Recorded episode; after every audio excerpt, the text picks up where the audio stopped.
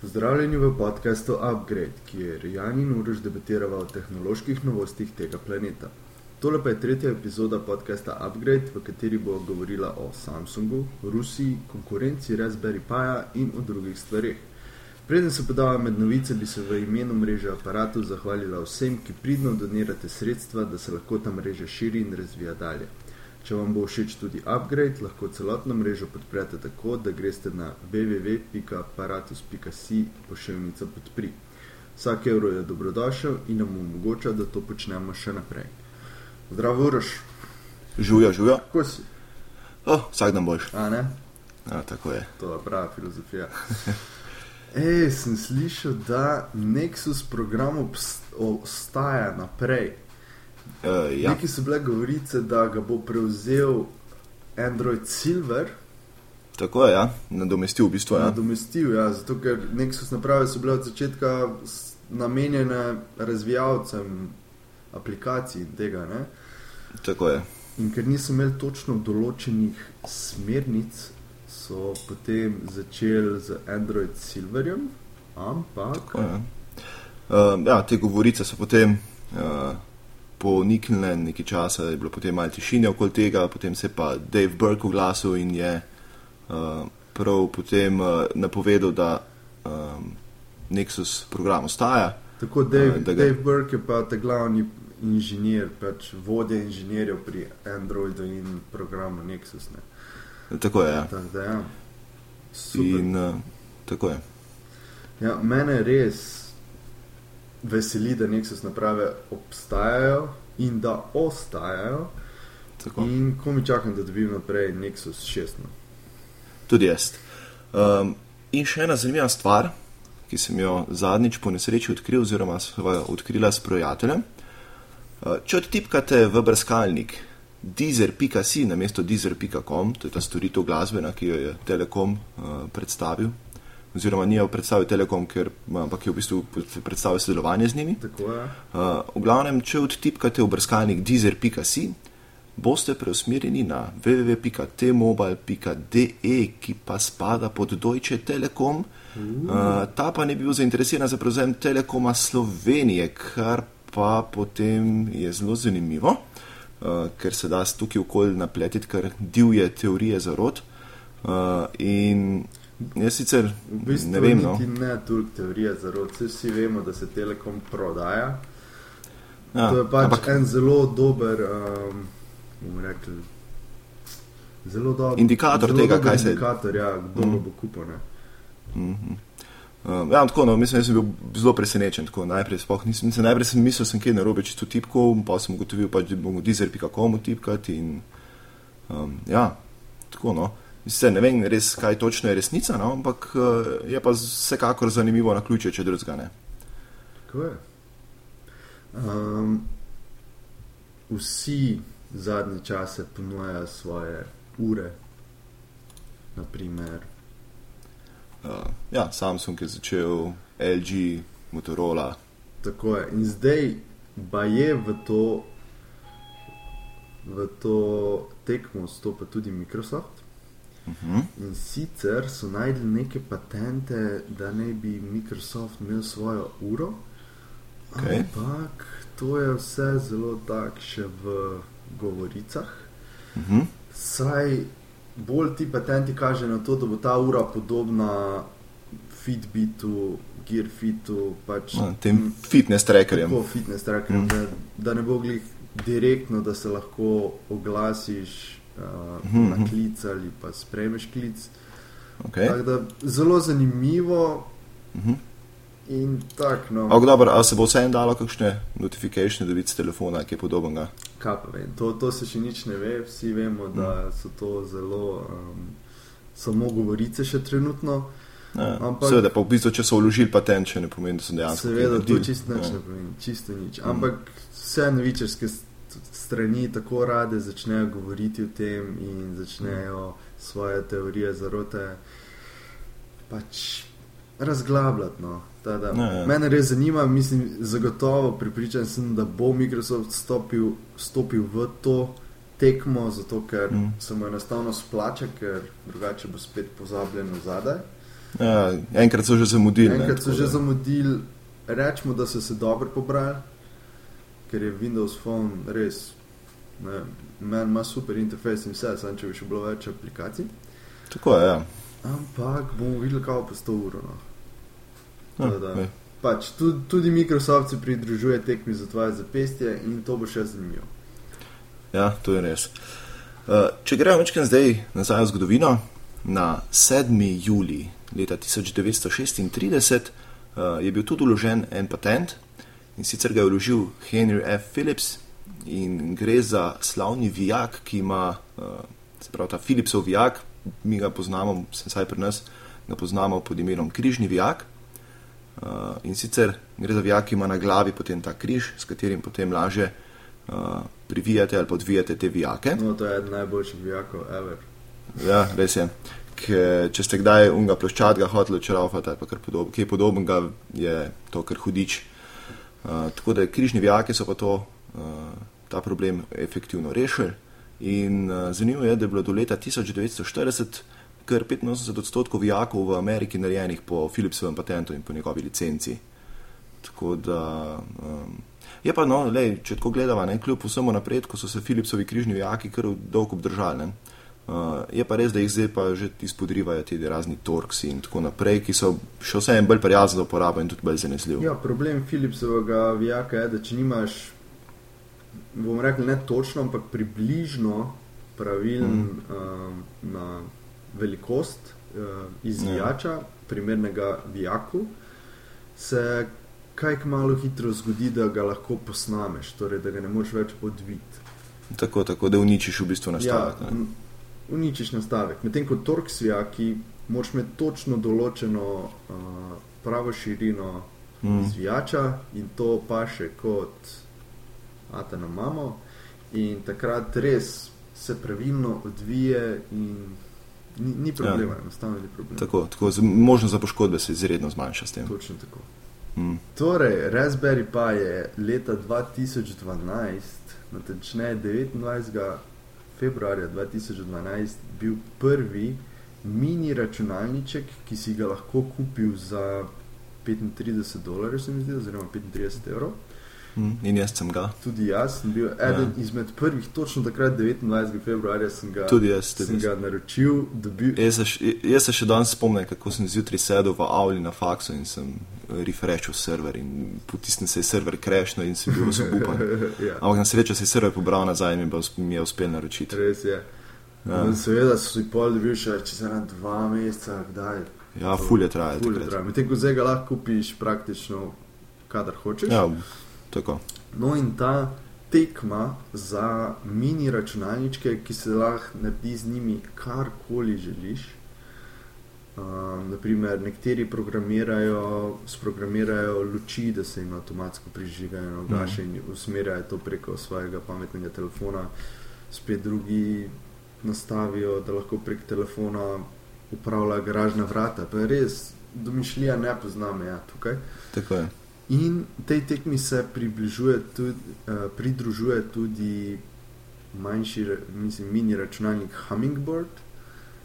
In Mhm. sicer njegova prednost pred Raspberry Pijem je v tem, da lahko menjaš procesor in RAM, torej ga Odlično. nagrajuješ. Ja, to je super. naprimer, jaz, ko sem preizkušal Pija. In Mm. mi je super, je fajn, da je poceni vse, ampak ima omejitve. Naprimer, A, tam je 700 MHz na ARM procesor. Ne? ja, verzija je 6, če se ne Mm. motim. Medtem ko Hummingbird ima en gig, osnovni model ima 1 GHz enojedrni procesor, ARM, Mhm, verzija 7 to je super. in 512 MB RAM, kar je full. Mislim, se isto ima Uh, Raspberry Pi mislim, da ima tudi ene Raspberry 500. Pi. Model B ima Mm. mm. tudi uh, toliko. Ja. In pa tale Hummingbird, osnovni model, stane samo 45 dolarjev, kar je 10 dolarjev več, pa dobiš. To je še vse en poceni, zdi. no. računalnik, pri katerem lahko Mm. mm. zamenjaš procesor in RAM, nadgradiš. Ta, ta, lej, Tako, tako. super je. Mm. Kar je glavna prednost, kar se mene tiče, no, je tudi to, da so ti uh, mojstri pri Hummingboardu naredili uh, računalnik je po zgradbi oziroma po dimenzijah enak Raspberry Pi, kar pomeni, da dejansko lahko vzamete njihovo napravo in stlačite v hiše za Raspberry Pi, Ja, kar je super. To, to je zakon. Mm. Fajn, fajn je tudi, da se pri teh stvarih, teh stvarih so začele um, stvari malo standardizirati. Mm, Pa- na nek način. Ja, Ja. na nek način, mislim, ne tukaj, da bi zdaj bila neka organizacija in rekla, da je standardizirati te stvari za žepne računalnike. Ne, ampak proizvajalci teh mini računalnikov so pač videli, da je potencial in zakaj ne bi naredili podobno, mislim, vse so naredili Tako. isti output, mislim, tole, ta, da la daš, Mhm. mm. tako si rekel, v ohišje Raspberry Pi. ne. Tako je. Uh, mislim, kar je tudi prednost za tiste, ki se odločajo za nakup. Recimo, če imaš ti zdaj doma že prištimene full stvari za Raspberry Pi, pa v hiši, pa te zadeve, uh, se veliko lažje odločiti za nakup uh, neke druge zadeve, če uh, lahko uporabiš določene stvari, ki jih že imaš. Definitivno, ja.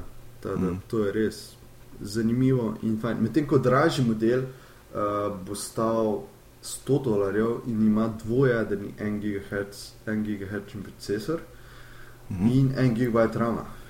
Puh, to je pa že kar smogljiva zadeva. To je že kar zmogljiva zadeva. Ja. Mm, To, da, zanimivo. super. In vsi ti mini računalniki tu potencijal imajo za različne stvari, da me res zanima, kakšne rešitve bodo ljudje še pokruti z njim. no. Da, da Mm. če ima kdo ta, te, kakšen ta računalniček, mislim, zihar imate, dejte nam pisati ali pa na Twitterju omeniti, ka, kaj ste že kaj zanimivega naredili z njim. No? Tako, ja. okay. Jaz imam, jaz imam svojega v hiši za prah nabirati. Tudi jaz, tudi jaz. Ja, ampak to, to je moja krivda, ne, ne krivda Raspberry Pi. Ja, medtem ko sem razmišljal za moje društvo Vezje, kjer podarjamo mm. računalnike socialno šipkejšim, Mm. mm. da bi naprimer vzel Raspberry Pi Mhm. in naprimer, ko dobimo včasih kakšne prenosnike, ko jim ne dela matična plašča. Ne? Mhm. Mislim, vzameš matično plaščo ven, bi dal noter Raspberry Pi Mhm. in da bi lahko na ta način distributiral naprej. Ne? To bi šlo. Ne bi šlo, Ja. ker mislim, Ne. vsaj jaz še nisem najdel rešitve, ker je full problem Mislim, za ekran. za ekran rabiš je. nek, neko posebno ploščico, nek kontroler, da ti Mm. da lahko preklopiš sploh gor napaja. Mislim, tudi kamorkoli drugam, da bi lahko preklopil, naprimer Mm. kot dodatni ekran za svoj računalnik. In Ja. pa tipkovnica, ki je vgrajena v, v prenosnik, A, viš, ja. ni, nima standardnega priključka tam mm. in Mm. ima nek poseben circuit board, ki pač enostavno interpretira pritiske in fure Mm. mm. komplikacije. No, obstaja ena rešitev z enim lap dokom od Motorola, Mhm. ampak če ti slab dok stane 70 dolarjev, pa Raspberry Pi 35 dolarjev in pa se računice enostavno ne izide. Seveda. Zdaj, če bi bili recimo ti kontrolerji dosti poceni za mislim, te umestniki, pa bi to bila taka, um, ko bi rekel človek, um, realna rešitev. Ne, tako pa. Ja, tak, tak pa žal ne. Mm, ja. Ne še. Ne še. Ja. Uh, Samsung je pa predstavil tudi novi SSD, ki je po speksih in po hitrostih prenosa in branja trenutno najboljši, pač res hudo. Mm. Uh, tada, Ne, Jaz moram reči, da sem, mislim, da okay, so Samsungovi SSD so, mislim, super uh, kot pač naprave, ki uh, upravljajo svoje delo, ampak jaz moram reči, da so mi Samsungovi SSD tudi fizično full všeč. Tako, mislim, sam dizajn ja, uh, SSD, čeprav je to neka stvar, ki imaš potem skrito not v računalniku, po možnosti za matično ploščo in tako naprej, uh, so pa full lepi. ampak je res so lepi. Evo, če, če pa kaj Samsung zna delati, so pa to SSD. Tako. Tako mogoče bi tisti dizajnerji, ko delajo SSD, jih posodili še unim, ko delajo telefone. Tako, tako, pa, mogoče lahko najdemo neko mogel- sinergijo. tako je. Zato je res hudo. No? Um, mm. In čeprav, ma, pa še ful mi je všeč, da naprimer 128 gigabajtni SSD bo stal 130, okoli 130 evrov, Mm. medtem ko 1 terabajtni bo stal 730 evrov, kar, kar je Mm. malo veliko, no, če tako gledamo. Zato, Mm. ker primerljiv um, njihov starejši SSD, uh, Samsung mm. Evo, je 1 terabajt samo 350 evrov na Amazon.de. da, lej, če, če, če bi človek imel to denar. Ja, mislim, vse je ful, mislim, super, da so tako hitrejši, ampak uh, mene prd spršil na misel, recimo, če zdaj zadeva kar naenkrat dvakrat dražja, zakaj ne bi potem kupil um, dva, recimo, šipkejša SSD-ja, pa jih urajt polje zvezo, pa pridobiš v bistvu na hitrosti spet. Ne? Exactly. To sem jaz naredil leta 2011, ko sem naprimer, za 400 evrov kupil dva 120 gigabajtna SSD-ja, videl v rajd nič polje in je bila zadeva full hitra. Mhm. In Zdaj pomislim, da bi tri leta kasneje za 400 evrov kupil en terabajt. Pač, Ja, cene so padle noro, Ja. da in upam, da bojo padale še naprej, ker SSD-ji so kul cool in le, to, to mora imeti vsak v svojem računalniku. Brez tega ne gre več danes. definitivno. Tako. Uh, je pa Samsung še eno stvar predstavil uh, in sicer Galaxy S5 mini, ki pa tako kot vedno uh, spet uporabnike prikrajša za neke specifikacije. In sicer gre tokrat za manjši zaslon, ki ima uh, ločljivost 720 pixelov x 1280 pixelov, vse skupaj je v uh, velikosti 4,5 inča, to je v centimetrih koliko. Krat 2 je 9, pa še pol zraven, tam nekje dobrih 10, uh, 11 uh, cm diagonale. Um, in uh, to je dejansko večje od lanskega S4 mini. Tako, da ne, ne vem zdaj, kaj Samsungu pri besedi mini ni jasno. Torej, tudi mini je zrastel. Ja, tudi mini je zrastel, uh, ima tudi slabši fotoaparat, uh, v glavnem vse skupaj specifikacije uh, so slabše, slabši procesor in tako To, naprej. torej, če je Samsung skoraj vse zamenjal napram S5, -ki, Tako zakaj je. se pa imenuje Galaxy S5? Mini. Zato, ker je obdržal vse nepotrebne funkcije, od, od čitalca prstnega odtisa do senzorja srčnega utripa, do uh, poceni plastičnega ohišja. Ej, ej, treba je pa priznati, pa poceni plastično hiše, ampak ima ta klep um, usnjen pridih. Tako je. Jaz na zadnje, ko sem S5 v rok držal, sem imel občutek, da imam veš, eh, kozarček stiropora v roke, grozen. veš. Um, ok, pač ok, pustimo, tle so recimo, rečemo, da je to stvar okusa. No.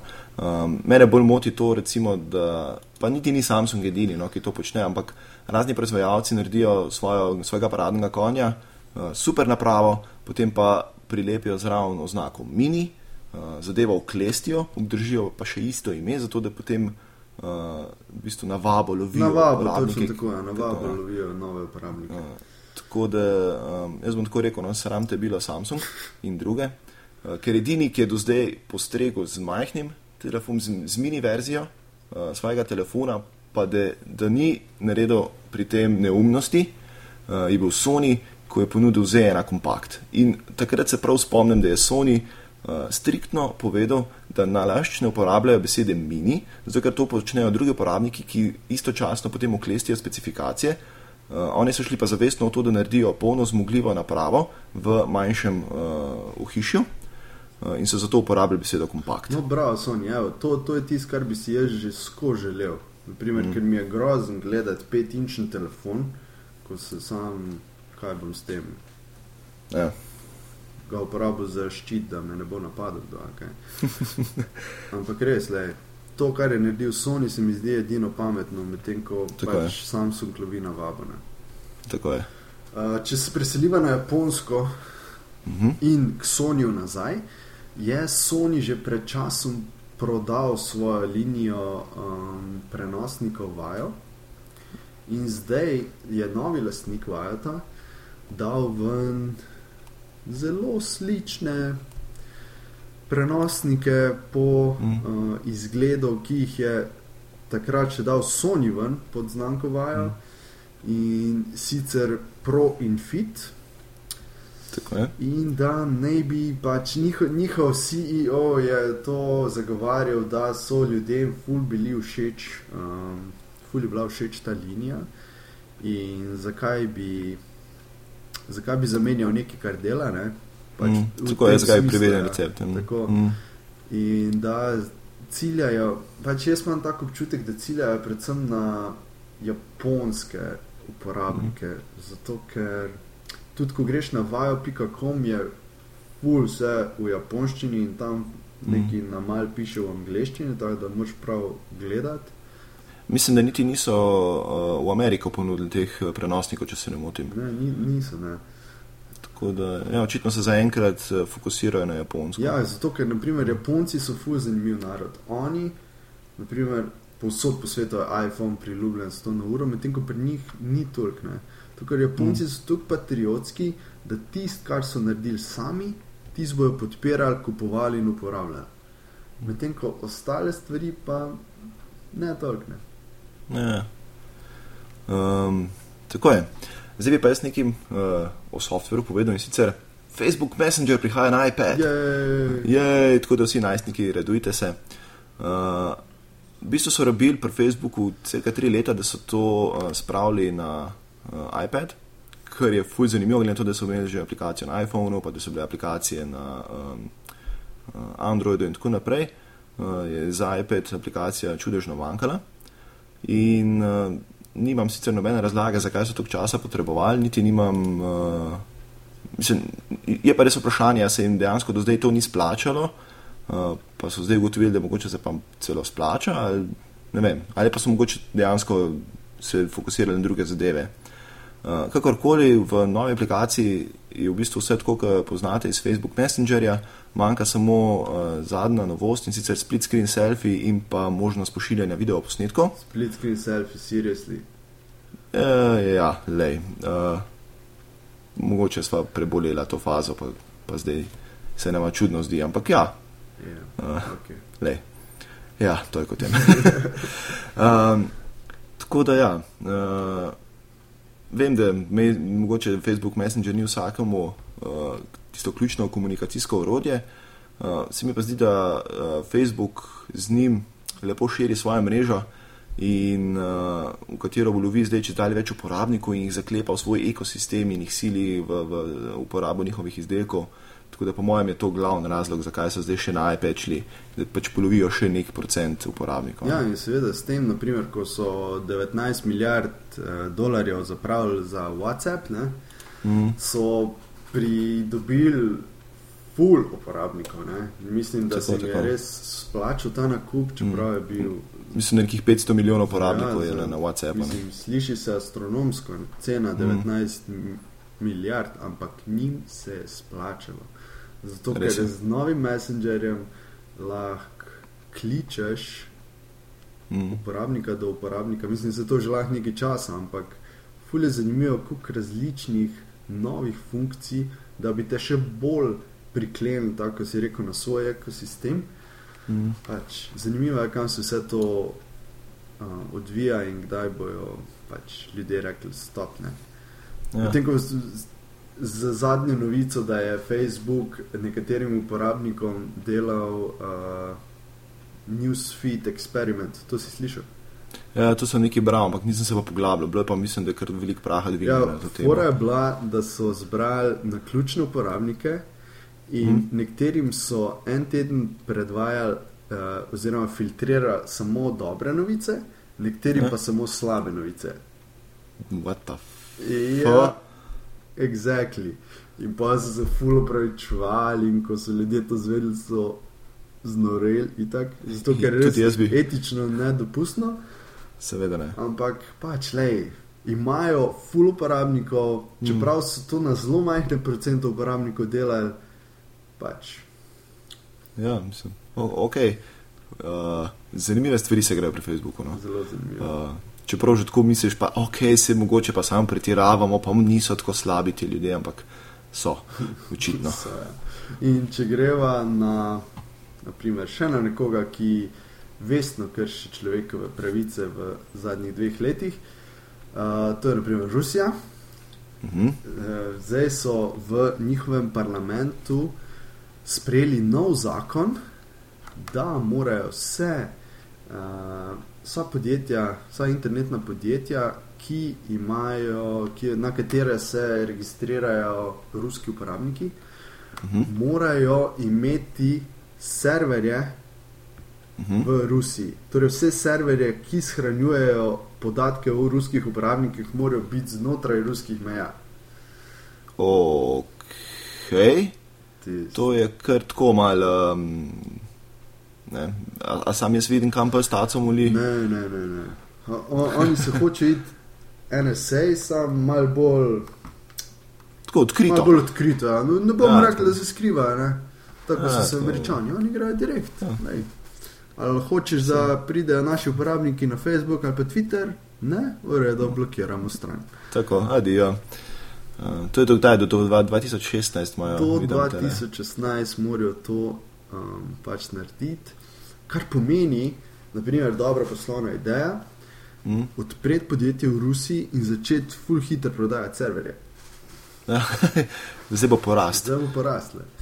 Ja, zdaj se zdaj je nova tržna niša. Malo težne niže. Čeprav to je po mojem že Putin na to pomislil, pa je že kakega svojega, um, svojega komrada tam dal, da bo to Ja. služil na tem. Ne. Bojo oligarhi začeli uvažati Tako. zdaj njihovi. Tada jaz vem, kam očitno nikoli ne bom šel, ker Rusija res v zadnjih dveh letih omejuje človekove pravice vse bolj in bolj. Tada bad Putin bad. Uh, no, nekomu, ki pa gre zadnje čase čez, čez dale bolje, uh, je pa HTC, ki je po ne vem koliko časa končno zabeležil dobiček. Yes. To. Tako da uh, v, se pravi, tej prvi četrtini, par, pardon, v drugi četrtini letošnjega leta so uh, zabeležili 75 milijonov dobička, kar pomeni, da se več ne kopljajo, mislim, verjetno se še kar kopljajo v rdečih številkah, ampak um, vsaj ne, prid, mislim, ne poglabljajo problema. In so tokrat, se pravi, uh, 75 milijonov dobičkov znani, in mislim, da je to predvsem po zaslugi uh, njihovega telefona HTC One M8, ki je super naprava in uh, Je, res HTC-ju privoščim. ja, jaz tudi. a Veš, da, da mi je res to všeč že zato, ker že od nekdaj so mi bili HDC telefoni všeč. Pač mm. imeli so zelo tak svoj inovativen dizajn, Tako. ne tako kot se vemo, kdo kopira vse. Ja. Ampak res, je, jaz sem zmeri, ko sem imel Android, sem imel HDC, zato ker mi je Mhm. bil všeč. enostavno. HTC so super, uh, tudi uh, zadnji M8 je, je res ja, noro lep M8 je telefon. vrhunski, res. Uh, sicer okay, so polemike okoli fotoaparata, ampak jaz pravim, da ti 4 megapiksle je dovolj za to, kar ljudje večinoma počnejo. In sicer da limajo slike na Instagram, pa na Facebook. Ne. Definitivno. Tako. Uh, tako da, ja, res HTC resnično potrebuje še več takih novic. In, uh, če bodo tako nadaljevali, ne, kot so začrtali z One, pa z One M8, mislim, da se jim, več, mislim, se jim ni treba več kaj bati. Definitivno. Tako da, ja. um, no, in če smo že pri mobilnih telefonih, uh, Samsung ima nov glas, ki spet cilja na iPhone uporabnike. Okej. Ja, Nikoli ja. ne bi si mislil. Ne, ne bi si tudi jaz. Ne. Uh, tokrat je na tapeti baterija. Uh, če boste šli v zapiske, si boste lahko pogledali ta oglas. Um, sicer Samsung se je res zdaj zap- zapiknil v to baterijo uh, in ful potencira ta problem, da iPhone ne zdrži tako dolgo kot njihovi telefoni in da v njihovih telefonih lahko celo potem baterijo zamenjaš. Uh, in ne glede na to, koliko Samsung potencira za mogoče celo brez veze to, ta problem, pa po eni strani dejansko tudi ni tako uh, napačna istočnica za debato. ne. Uh, namreč Appleovi telefoni, oziroma pač iPhoni, dejansko ne slovijo po neki najboljši bateriji. Ne. Res je. Um, in ta problem je v bistvu še toliko večji, ker ima Apple tisti svoj, kaj je, Lightning, je, ne, Ja, uh, Lightning. konektor, ki ni tako vse prisoten. Uh, in je problem, ne? če si ti iPhone uporabnik, pa greš v kolego, pa ima on Android telefon, pa hočeš pa njemu telefon polniti, pa nimaš svojega polnilca sabo. Ja, se to ne bo zgodilo. Res je, ampak le oni vejo, zakaj se da Lightning noter. Ker, ne se Lightning konektor je super, jaz, ampak hočem sem to v bistvu. ja, vem, ni, ni standardizirano. Ne. Samsung Ja, ja, ja, tako se zavezal temu, kot je Evropa mm. pred parimi leti kao zapovedala, karkoli že, Tako je. da morajo vsi telefoni imeti, oziroma vsi, večina telefonov doma isti konektor za polnjenje. Je. Tudi s tem smo naprimer, uh, zmanjšali odpadke, e-odpadke. Kar je super. Mm. Ker, eh, če se spomnim, pred desetimi leti, čisto vsak telefon, ki je prišel, imel drug konektor. To, Ja. to je bilo za znored. In pa si imel pri hiši tako 15 polnilcev, ker je imela babica enega, pa uh, fotor enega, pa mati enega, pa sestra enega, pa ti enega in tako. Točno tako. In naprimer, Pa tudi dva nista bila in enaka. naprimer, če se spomniš, če greš, mislim, da na najnem faksu je celo una polnilna postaja. Mm, točno, Ja. ja. Imaš deset različnih konektorjev. ja. Pa, pa To je v bistvu ostanek zgodovine. Ne? Ja, Mislim, ja, ni tako, ne, pa tako, recimo, ti konektori so vsi posledica ne, Ja. uh, odsotnosti standardov na tem področju. In Ja, medtem ko tukaj, je, tukaj je mikro USB kar delč pršeno, čeprav zdaj tudi počasi to umira. No. Se mi zdi, da je mikro USB je prečvec z vidika tega, da, da, da je enostavno ne mogoče dovolj visokih hitrosti. Točno tako, zato že Samsung, naprimer Galaxy Note 3, ima uh, mm. razširjen mikro USB, kako bi to rekel? Ja, to je že v bistvu mikro USB 3.0, so ti še širši. Aha, tako se reče. aha. No, Ja, ja, to je pač, to je zdaj že, ti, ti, v bistvu tukaj gor lahko potem USB 3.0 priklopš. Uh, mislim pač priklopš na na računalnik na USB 3.0 port in ti deluje s polno Ja. hitrostjo. Ampak je posledično pa širši konektor, kar pomeni, da mikro USB konektor sam po sebi očitno ne podpira več eh, te pravi hitrosti. Zato se tudi pripravlja nov standard. Ja, pa ne samo zato, da bojo više hitrosti, tudi naprimer prek mm. mikro USB 3.0 se telefon hitreje polni. Seveda, ker so više Tako, napetosti. Ne? Uh, in zdaj mikro USB, mislim pač USB 4.0 standard, ki bo, bo pa končno, končno bojo uh, vzeli stočnico uh, od Apple in bojo naredili konektor, ki je v, nima veze na katero stran je obrnjen, ker je super. Uh, to recimo je meni, ki imam na iPad mini, mi je vrhunsko, ker ni treba več študirati, kako. Ker je problem je pa še v tem, ne, da potem je na vsakem telefonu konektor malo drugače obrnjen in potem Seveda, itak ja. ne veš več kako. Ne. Točno tako. Medtem ko, naprimer, če se vrnemo malo nazaj na iPhone Lightning konektor, Mm. mm. oni, kot sem rekel, vejo, zakaj so dali ta konektor, zato da ti ni treba razmišljati, kaj ga boš vtaknil noter.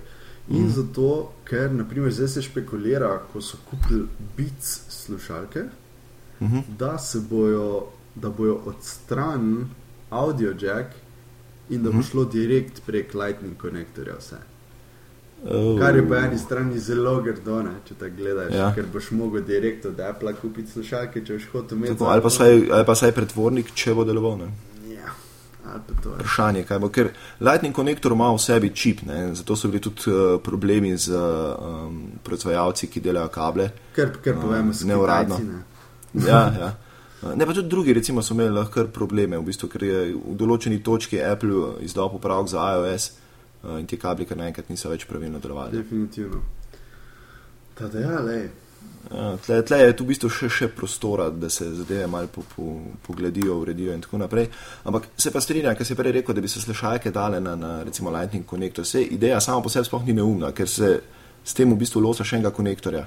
Kar pomeni, da imaš kar naenkrat v. Mislim, ker če gledaš, koliko velik je konektor za slušalke, mm. koliko mora to v notranjosti še v bistvu prostora zauzeti. Ja, ne? jaz vedno drugače povzemam.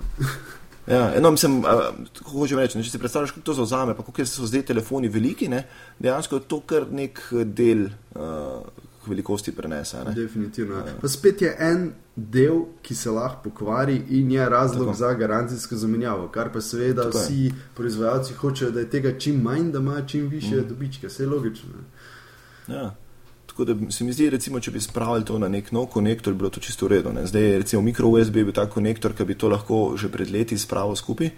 Uh, eno tako zdaj, samo je pa res, da je toliko časa, ki je že prisoten, pa to, ki je bilo že poskusov menjave tega uh, 3,5 mm uh, konektorja za slušalke, pa nikomu ni uspelo, je vprašanje, mogoče Apple uspe, ker ima dosta vpliva. Mogoče.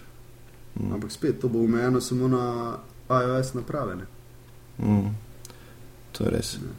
Bomo videli. Ja. V glavnem, eh, ne glede na to, da pač zna Samsung lepo potencirati vsako malenkost z boja z Applom, eh, je v tej zadnji kampanji vseeno tudi eno zrno resnice. Tako je. To so bile novice preteklega tedna. Tako, to je bil upgrade številka 3. Mene najdete na Twitterju pod afnatehničr, torej Tor, in na Mm. internetu pod ferme.si. Tako je. Mene najdete na Twitterju pod uros podčrtaj m in pa na mojem blogu blog.miklavic.si, kjer sem spet začel pisati. Super, Tako. uro, bravo. Ja. Uh, to je to, Do srečno. naslednjega tedna. Čau.